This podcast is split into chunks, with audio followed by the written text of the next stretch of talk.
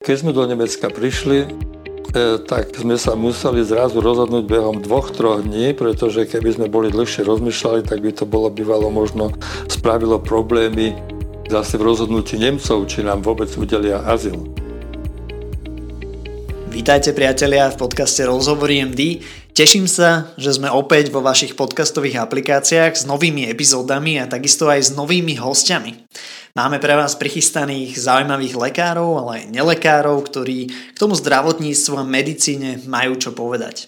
Dnes tu máme hostia, ktorý ešte v roku 1980 s rodinou zbalil kufra na dovolenku, z ktorej sa už nevrátil.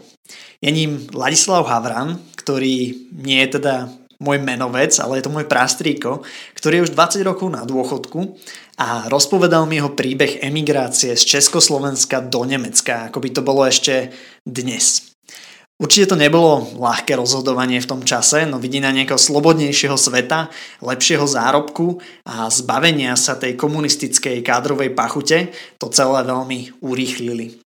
Roky pracoval ako ginekolog, najprv v Bratislave, neskôr teda na západe v Nemecku v Mönchengladbach, no a viac sa dozviete už v našom rozhovore. Takže toto je Ladislav Havran.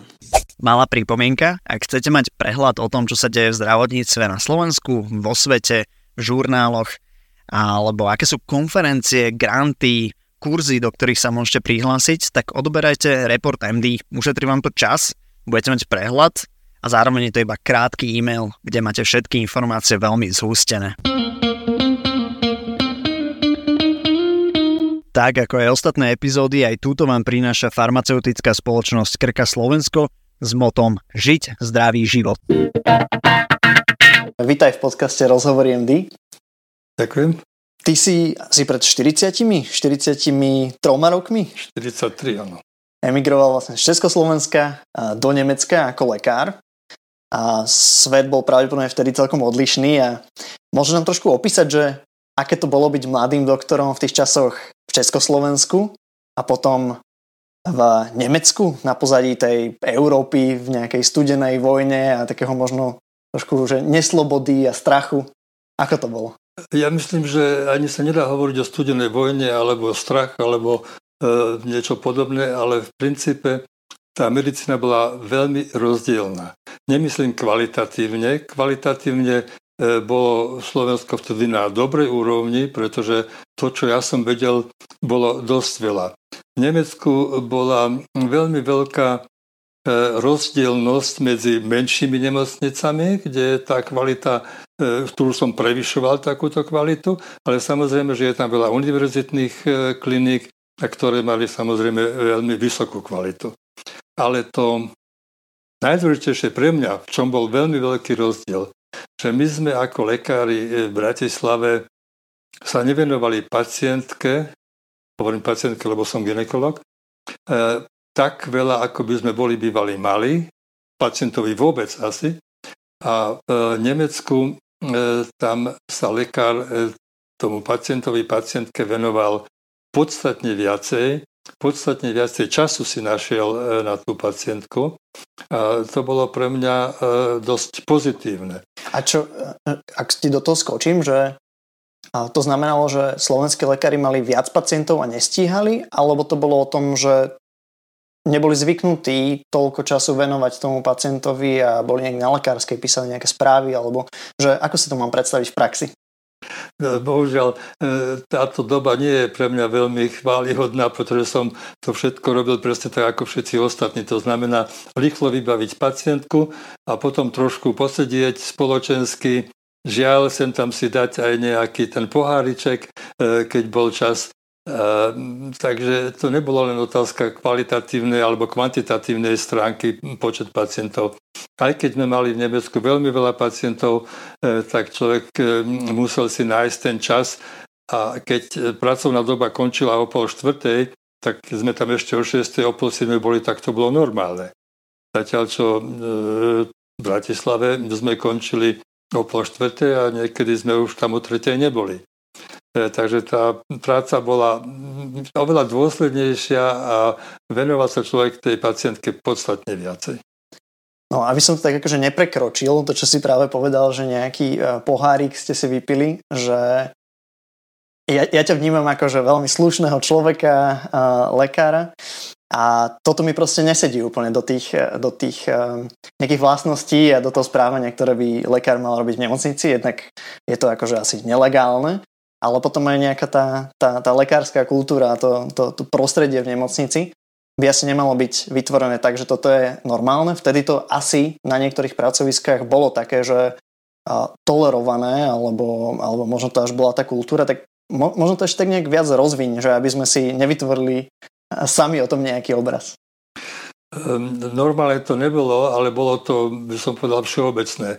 Od lekárov cez e, predsedu strany, cez predsedu ROH až po riaditeľa sme sedávali spolu a popri tom, hovorím, nejaký ten pohárik sa e, ušiel.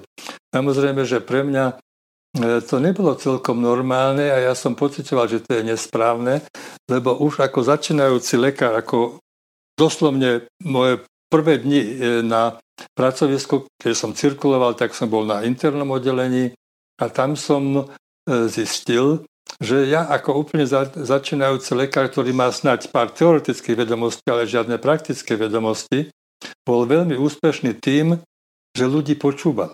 To znamená, že ten pacient chce si, po, chce si povedať svoje problémy, svoje príznaky a ja som ich dlho počúval, pretože som nevedel vlastne na začiatku, čo mám robiť. A zistil som, že títo pacienti boli veľmi vďační a považovali ma za super lekára. Takže to mi zostalo z prvých mojich dní až e, do konca mojej praktickej činnosti, e, ktorú som už aj vtedy pocitoval a snažil sa možno z mála tých kolegov už aj vtedy presadzovať. To je celkom zaujímavé, čo si povedal, že ako byť úspešný mladý lekár že keď nič nevieš dokopy, tak aspoň počúvať tých pacientov a im, byť im blízko. Že to je také podľa mňa celkom memento z toho, čo si povedal. A kde si teda nastúpil po škole, respektíve študoval si v Bratislave, nie? Študoval som v Bratislave, áno.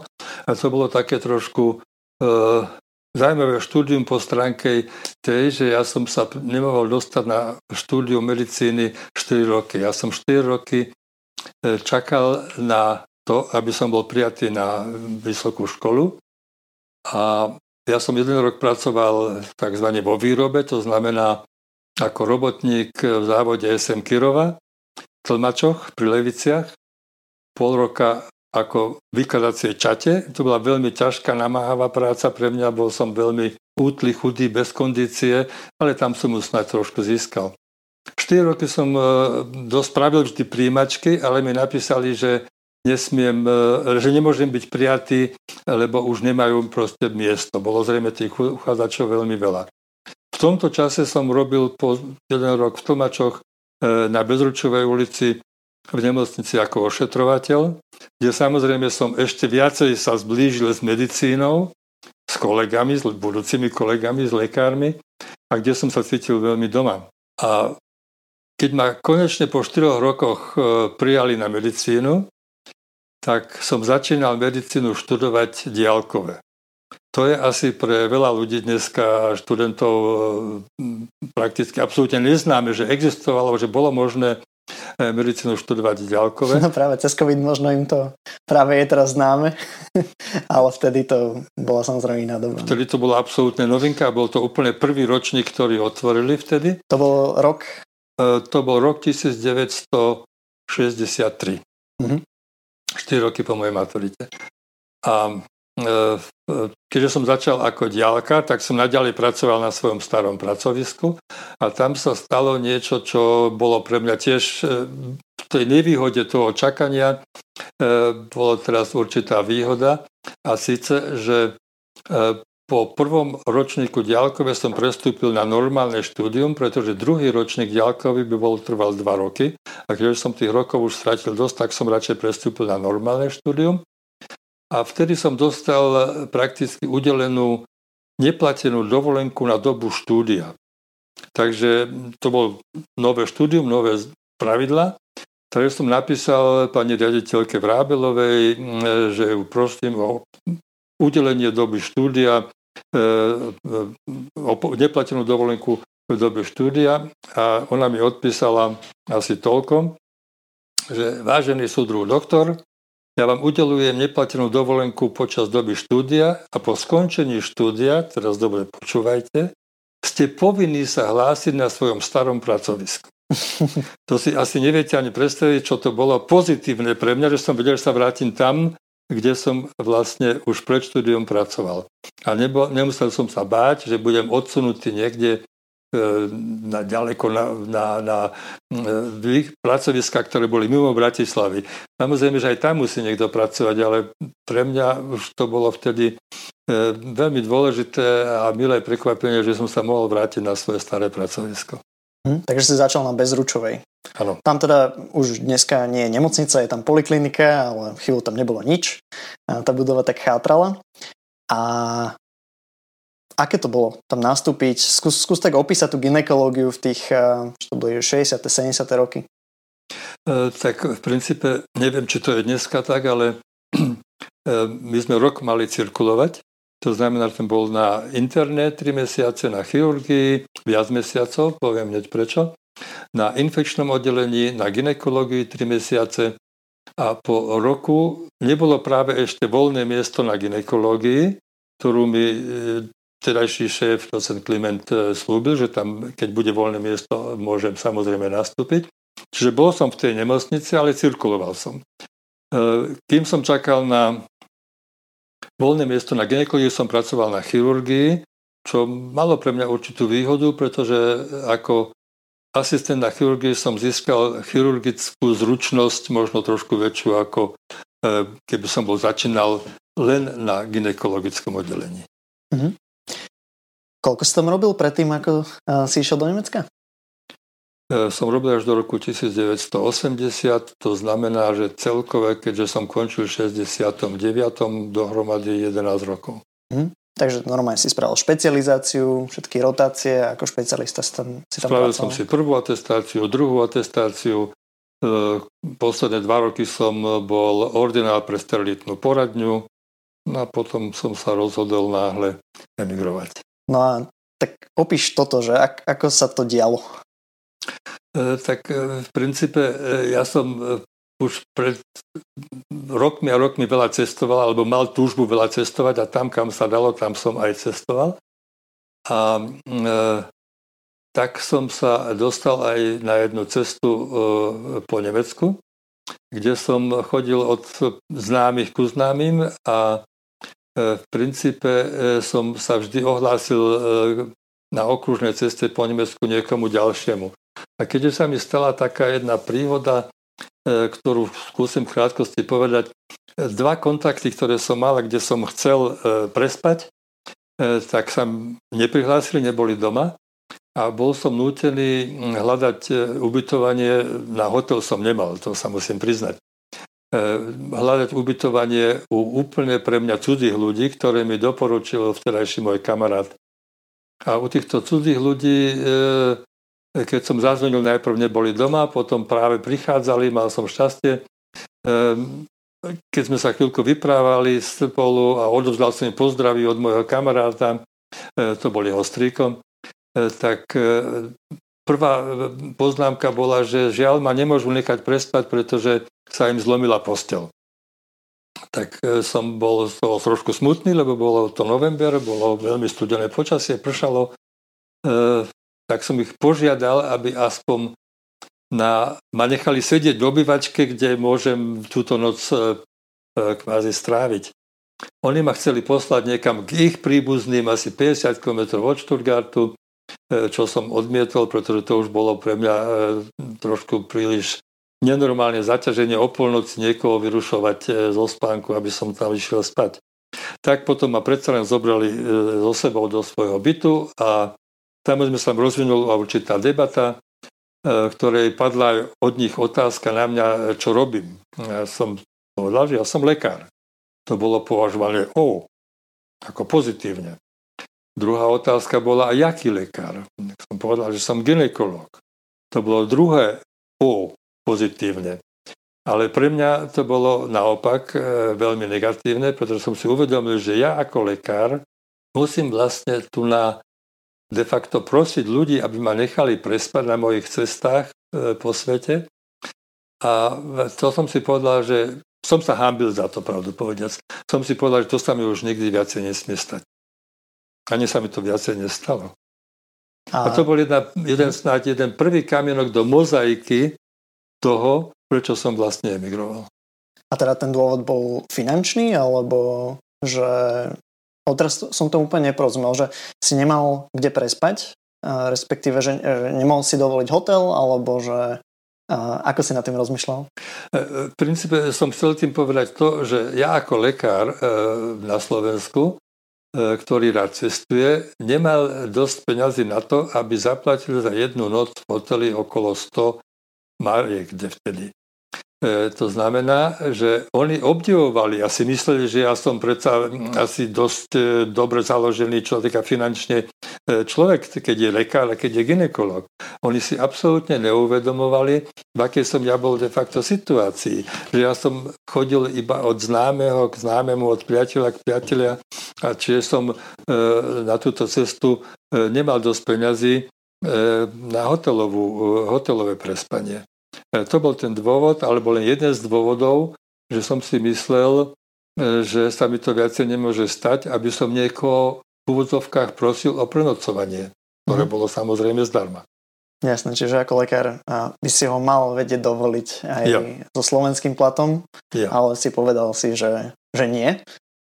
No a kedy padlo úplne to definitívne rozhodnutie, že ideš z Československa do, do Nemecka?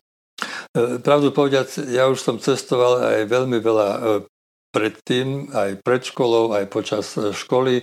Samozrejme som mal cestované dosť veľa v oblasti socialistických štátov, kde sa mohlo relatívne bez problémov cestovať, ale mal som to šťastie, že keď už začínalo sa cestovať aj na západ, že som bol napríklad medzi 5. a 6. ročníkom vo Švédsku, práve v období, keď prišli sovietské vojska ku nám. E, mohol som cestovať dokonca v 74. do Ameriky, Kanady. E, nemal som nikdy chuť emigrovať. Ja som videl, ako tam emigranti žijú a e, to vôbec nebolo môjim cieľom a ja som bol v podstate veľmi spokojný. Ale neskôr, treba po tejto už spomínanej ceste do západného Nemecka vtedy, som bol z mojho pracoviska s kolegami, kamarátmi vo Viedni na jednej výstave fareb, televízne televízna technika, videorekordery, ktorí začínali a podobne. A tak e, sme tam e, proste trošku chodili po výstave a môj kolega, e, vtedy kamarát mi hovorí, pozri sa, 60 km od Československa, aký je tu iný život.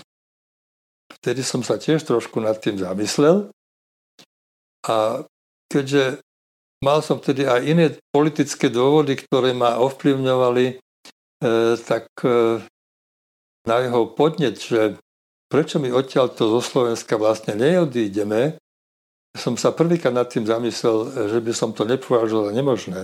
Ale chcel som o tom nechať rozhodnúť moju manželku a po rozhovoroch, e, ktoré sme potom doma viedli, vlastne pripustila tú možnosť, že aj s deťmi emigrujeme.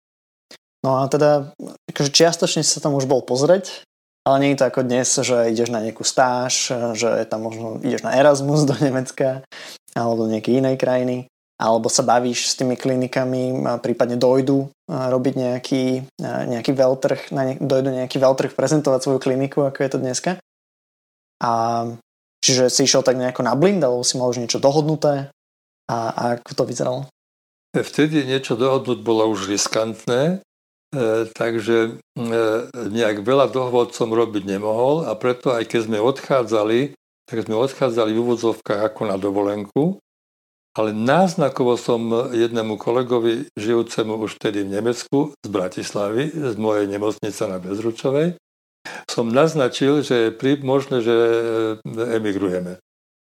A potom to, jak sme dostali povolenie kompletne celou rodinou aj s deťmi vycestovať, čo nebolo až také jednoduché, ale v rámci toho, že som vtedy už e, bol majiteľom rodinného domu, tak nám to povolili.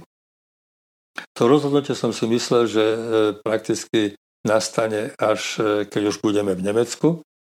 A keď sme do Nemecka prišli, tak sme sa museli zrazu rozhodnúť behom dvoch, troch dní, pretože keby sme boli dlhšie rozmýšľali, tak by to bolo bývalo možno spravilo problémy zase v rozhodnutí Nemcov, či nám vôbec udelia azyl.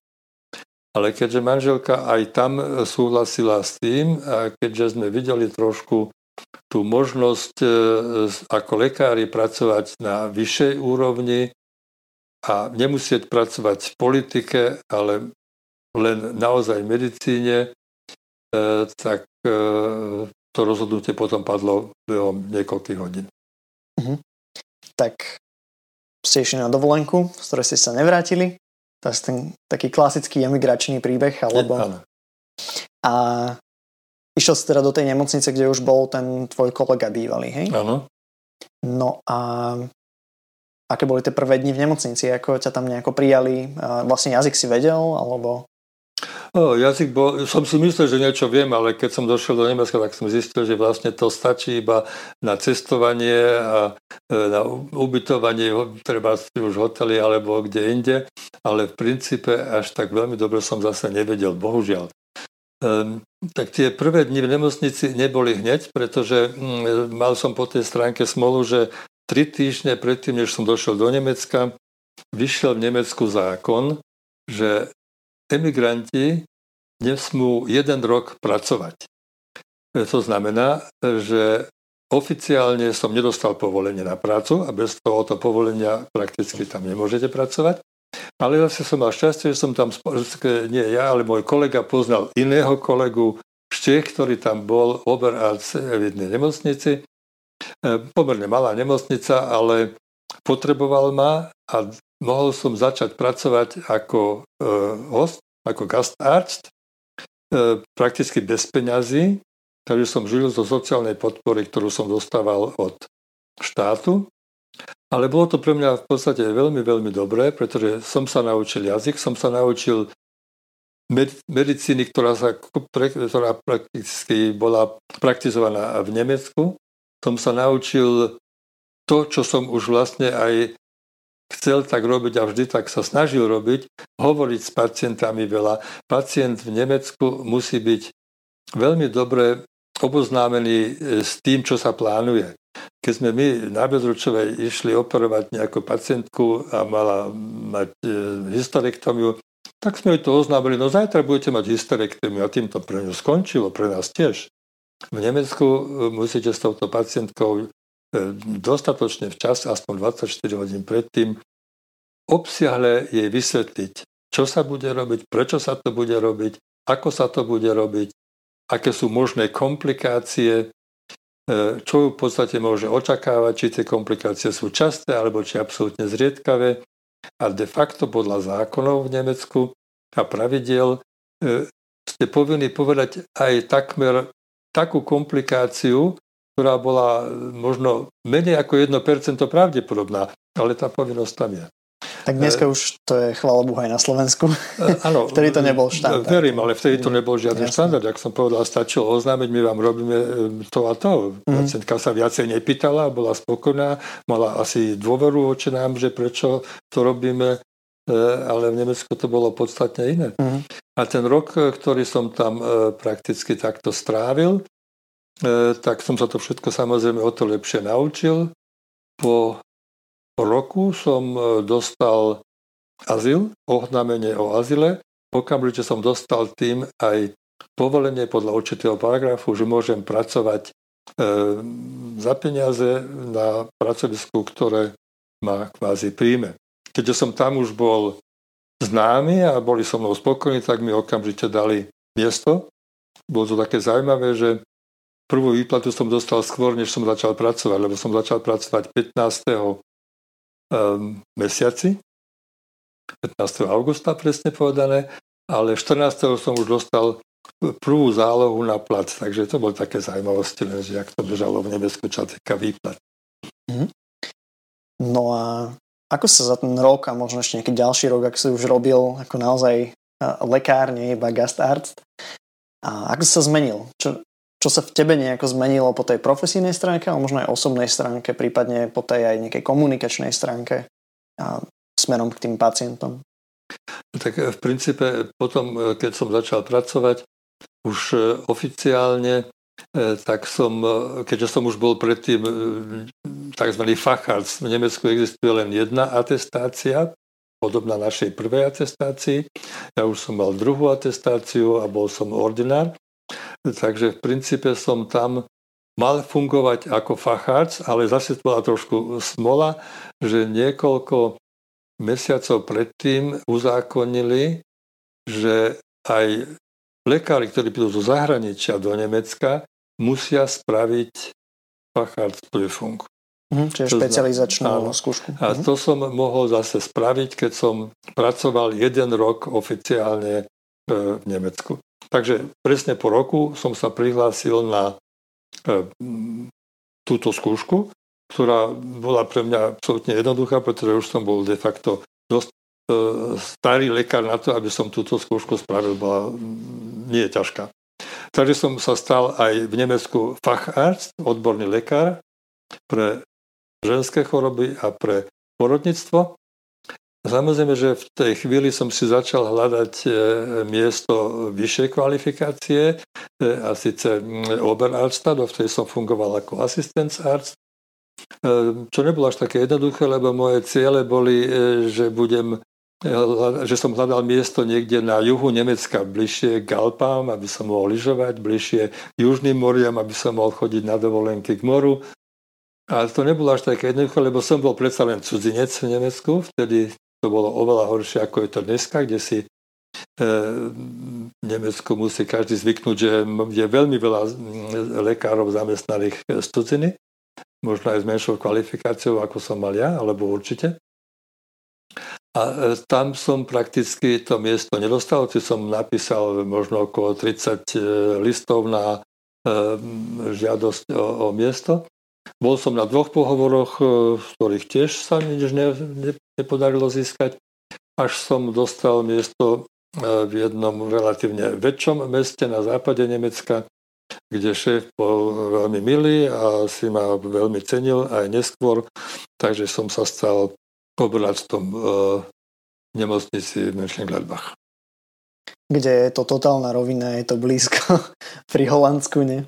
Je to absolútne 20 km od holandskej hranice, je to asi tak v strede Nemecka od severu až na juh, a kde bolo viacej e, nemocnic. E, v Nemecku boli vtedy e, bol veľký počet nemocnic, ktoré pracovali samostatne. Neboli tam veľmi štátne nemocnice, ale naša nemocnica napríklad bola pod dozorom reholných sestier.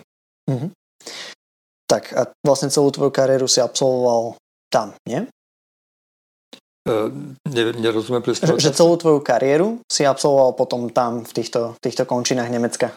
No áno, e, v, tomto, v tej, presne v tejto istej nemocnici som pracoval uh, uh, 9 rokov, kde šéf nielen, že bol milý, ale aj bol veľmi kvalitný a som sa u neho ešte veľmi veľa naučil. My treba sme sa na Bezručove ešte neoperovali vaginálne. Hysterektomie sa robili ešte len abdominálnou cestou. E, u tohoto šéfa samozrejme, že sa robilo prevažne vaginálne. Vybrali sa e, maternice, ktoré boli e, veľké jak detská hlava a to proste nebol ešte zvyk takéto operácie robiť v Bratislave. A okrem toho som sa tam naučil robiť Wertheimové operácie, ktoré by sme tiež nerobili v Bratislave.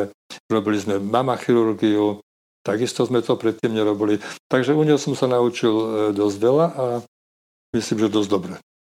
Čo boli také tie najväčšie mílniky, keď si tak išiel tie dekády tou ginekológiou, že čo boli také veci, čo zatriasli, možno práve akože transvaginálne operácie, že to bola asi veľká zmena a čo ešte také ďalšie možno e, prišlo? Nejak sono možno? A to v 70 rokoch asi, 80 v princípe, čo sa týka e, zonografie, tak e, tu som zažil posledných pár mesiacov aj už na Bezručove, kedy sme dostali prvý ultrašalgeret. A tam, keďže už moje plány boli trošku smerom odísť, tak som sa tomu veľmi nevenoval, nebolo na to už nejak čas. Ale na prvom pracovisku ešte E, kde som pracoval ako guest arts, mali e, jeden veľmi najprv starý e, ultrašolový prístroj, ktorý dneska si ani neviete predstaviť, ak to vyzeralo. Keby som to mal popísať, tak z plafónu vysel jeden jedna skrinka veľká, asi 50 x 40 x 30 cm, veľmi ťažká, veľmi sa s tým ťažko pohybovalo. Aby to človek položil žene na, tehotnej žene na brucho, tak e, to človek musel veľmi opatrne s tým pracovať. Čiže to bola tá sonda vlastne. To bola tá sonda, mm-hmm. ktorá je dneska podstatne menšia. A samozrejme, že aj ten e, odpovedajúci obraz bol ešte mm, e, veľmi, veľmi zlý. Ale behom dvoch, troch mesiacov vlastne som mal šťastie, že prišiel jeden absolútne nový ultrašalový prístroj, e, zonografický prístroj a ten kolega e, bol celkom dobre v tom už vyškolený, takže som zase ja popri ňom sa dosť dobre vyškolil a keď som prišiel na pracovisko ako obraz, tak som tam v krátkej dobe e, sa stal ja ten, ktorý som bol najlepšie vyškolený. Vtedy ešte neboli vaginálne zondy, e, až nejaký rok, pol druha po mojom príchode na toto pracovisko prišla nakoniec aj prvá vaginálna zonda. E, no a s tým sme videli teda veľmi veľa. Na vtedajšej doby to bol jeden veľký skok dopredu. Čo boli ďalšie také milníky počas tej kariéry? E, ďalšie milníky mojej kariéry e, by sa dalo povedať, že sme vtedy začínali operovať e, pelviskopicky, čo nebolo nejakým veľmi rozšíreným zvykom. Boli to, myslím si, že aj tam ešte len začiatky. A mal som to šťastie, že po 9 rokoch som prešiel na jedné iné pracovisko na okraji München-Gladbachu v jednom relatívne mal, malom periférnom mestečku kde šéf bol žiak e, od profesor Zem, ktorý bol, možno to viete už, e, pápežom v ultrašale a ktorý ho e, v laparoskopii, prepačte, v laparoskopii, pelviskopii a ktorý ju de facto možno, dá sa povedať, vynašiel alebo zaviedol a veľmi ju propagoval. Až tak ďaleko, poviem takú príhodu krátku, že v tom čase už profesor Zem robil appendektomie pelviskopicky. A samozrejme, že chirurgovia, keď to počuli, tak sa strašne rozštulovali a boli veľké kritiky v celom Nemecku, ako si môžu dovoliť jeden ginekolog vybrať appendix a aké to je veľmi nebezpečné e, a aké komplikácie môžu nastať e, pri appendektomii. Tak dnes sa možno budete tomu smiať, e, že boli chirurgovia takto kontraproduktívny v tomto smere, keďže dneska už asi viete, že sa vyberá nie malinký appendix, ale že sa vyberajú už kusy či už hrubého alebo tenkého čreva laparoskopicky. E, takže no, vrátim sa naspäť k tomu, že som prakticky na tomto pracovisku e, si mohol rozšíriť svoje znalosti, svoje praktické znalosti v oblasti e, pelviskópie, ktorú som veľmi zase ja ďalej propagoval a veľmi som ju mal rád, pretože sme e, dokázali e, napríklad robiť adheziolízu u paciente, ktoré mali bolesti, ktoré mali adhezie, teda zrasty. A e, predtým bolo automaticky bola robená znovu laparatomia, po tej laparatomii znovu vznikli zrasty, to bol jeden kolobeh a tieto pacientky po polioskopii, keď sa im tieto zrasty rozrušili, tak väčšinou nikdy nemali ďalšie nové E, zrastli s tým, že by prichádzali na to pracovisko s bolestiami znovu. Takže to bola jedna e, z e, operačných metód, ktoré som mal rád a ktorých som sa myslím tiež dosť dobre vypracoval. Teraz si na dôchodku, už nejaký ten rok. Na 20 rokov. No a je to, je to dlhá doba, jednak akože do tej, do tej kariéry, ale však aj tá kariéra bola dlhá. Sú takí pacienti, respektíve pacientky v tvojom prípade, na ktorých si často spomenieš, alebo niečo, že ti tak utkvelo v pamäti, že, že dodnes sa ti to nejako vráti, že bude nejaká pozitívna, negatívna alebo náročná situácia? Uh, ne, neviem, či to musia byť pacienti, možno to môžu byť aj kolegovia, lekári, mm. pretože okrem uh, pelviskopických, laparoskopických operácií som sa stal veľkým zástancom uh, a propagátorom e, hysteroskopických operácií, čo je síce endoskopia, ale takisto vtedy iba začínala. Ja som rád chodil na operačné tutoriály a na kurzy takže som znovu absolvoval kurz pracoviska, ktoré to tiež vtedy vlastne, no už to nie začínali, ale už to vedeli, ale už to kvázi chceli predať svoje skúsenosti iným lekárom. Takže tam som začal robiť hysteroskopické operácie. A keď som to propagoval medzi našimi závodnými nemocn- medzi lekármi v praxi, e, tak e, tí kvázi tomu vôbec nedôverovali. By som to demonstroval asi tak, že pacientka bola poslaná s krvácaním na kuretáž, pacientka prišla a ja som jej najprv spravil historoskópiu a pozrel som sa, či tam náhodou nevidím nejaký dôvod, prečo to krvácanie je a až potom som jej tu kiretáž spravil e, podľa želania, ktoré sa muselo trošku rešpektovať.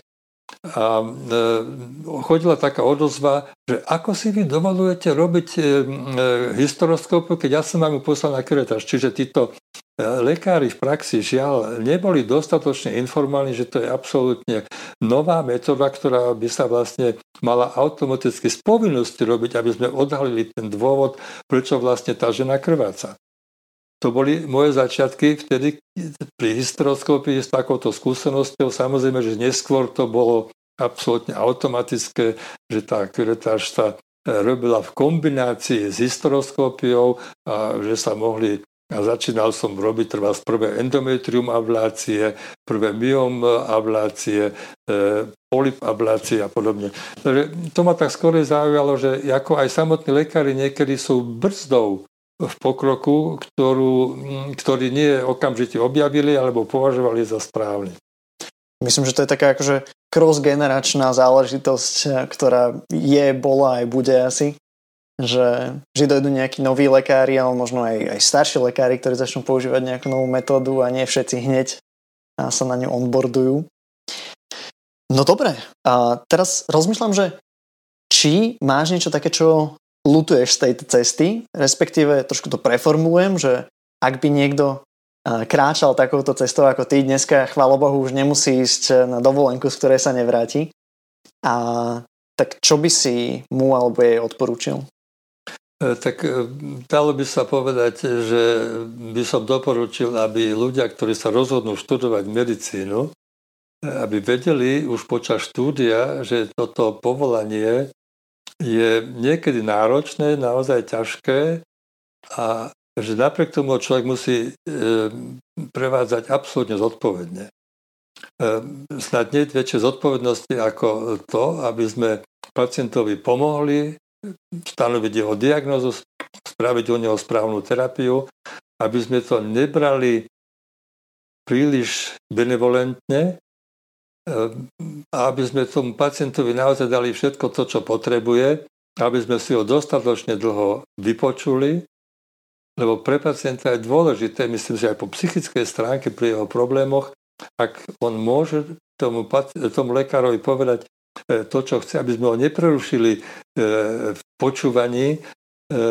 Vracem to trošku k tým problémom na začiatku mojej lekárskej kariéry. Takže aby sme vedeli, že medicína nie je až taká ľahká, nie len štúdium, ale ani prax. Myslím, že si celkom pekne zhrnul to, čo nejako lutuješ, čo by si robil možno aj ináč a čo si potom vlastne videl z hodu okolností práve v Nemecku, že niektoré tie postupy alebo tá komunikácia sa jednoducho k nej pristupovalo iným spôsobom.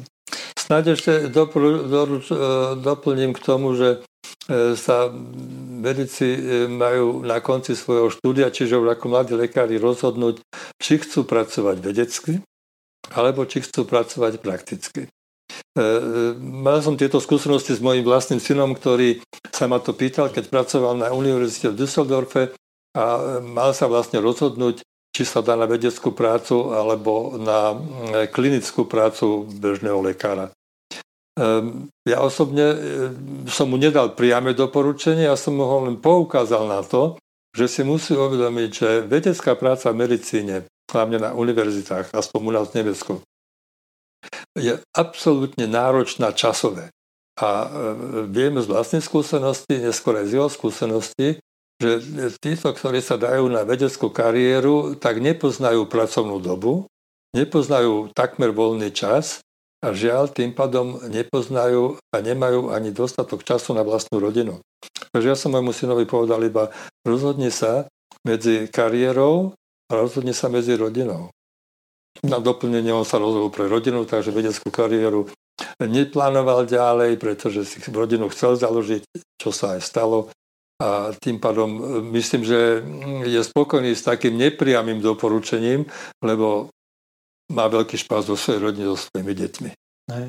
No, možno problém je aj to, že vlastne primárne a lekári chcú robiť tú klinickú medicínu, a potom sú tu tí, ktorí chcú robiť ešte aj tú vedu.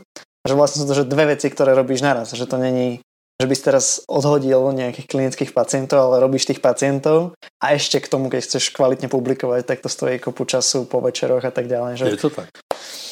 Dobre, poďme na tie krátke otázky na záver. Tak uh, krátka otázka, krátka odpoveď. Máš nejakú knižku, ktorú by si odporúčil ako povinné čítanie pre každého medika, medičku?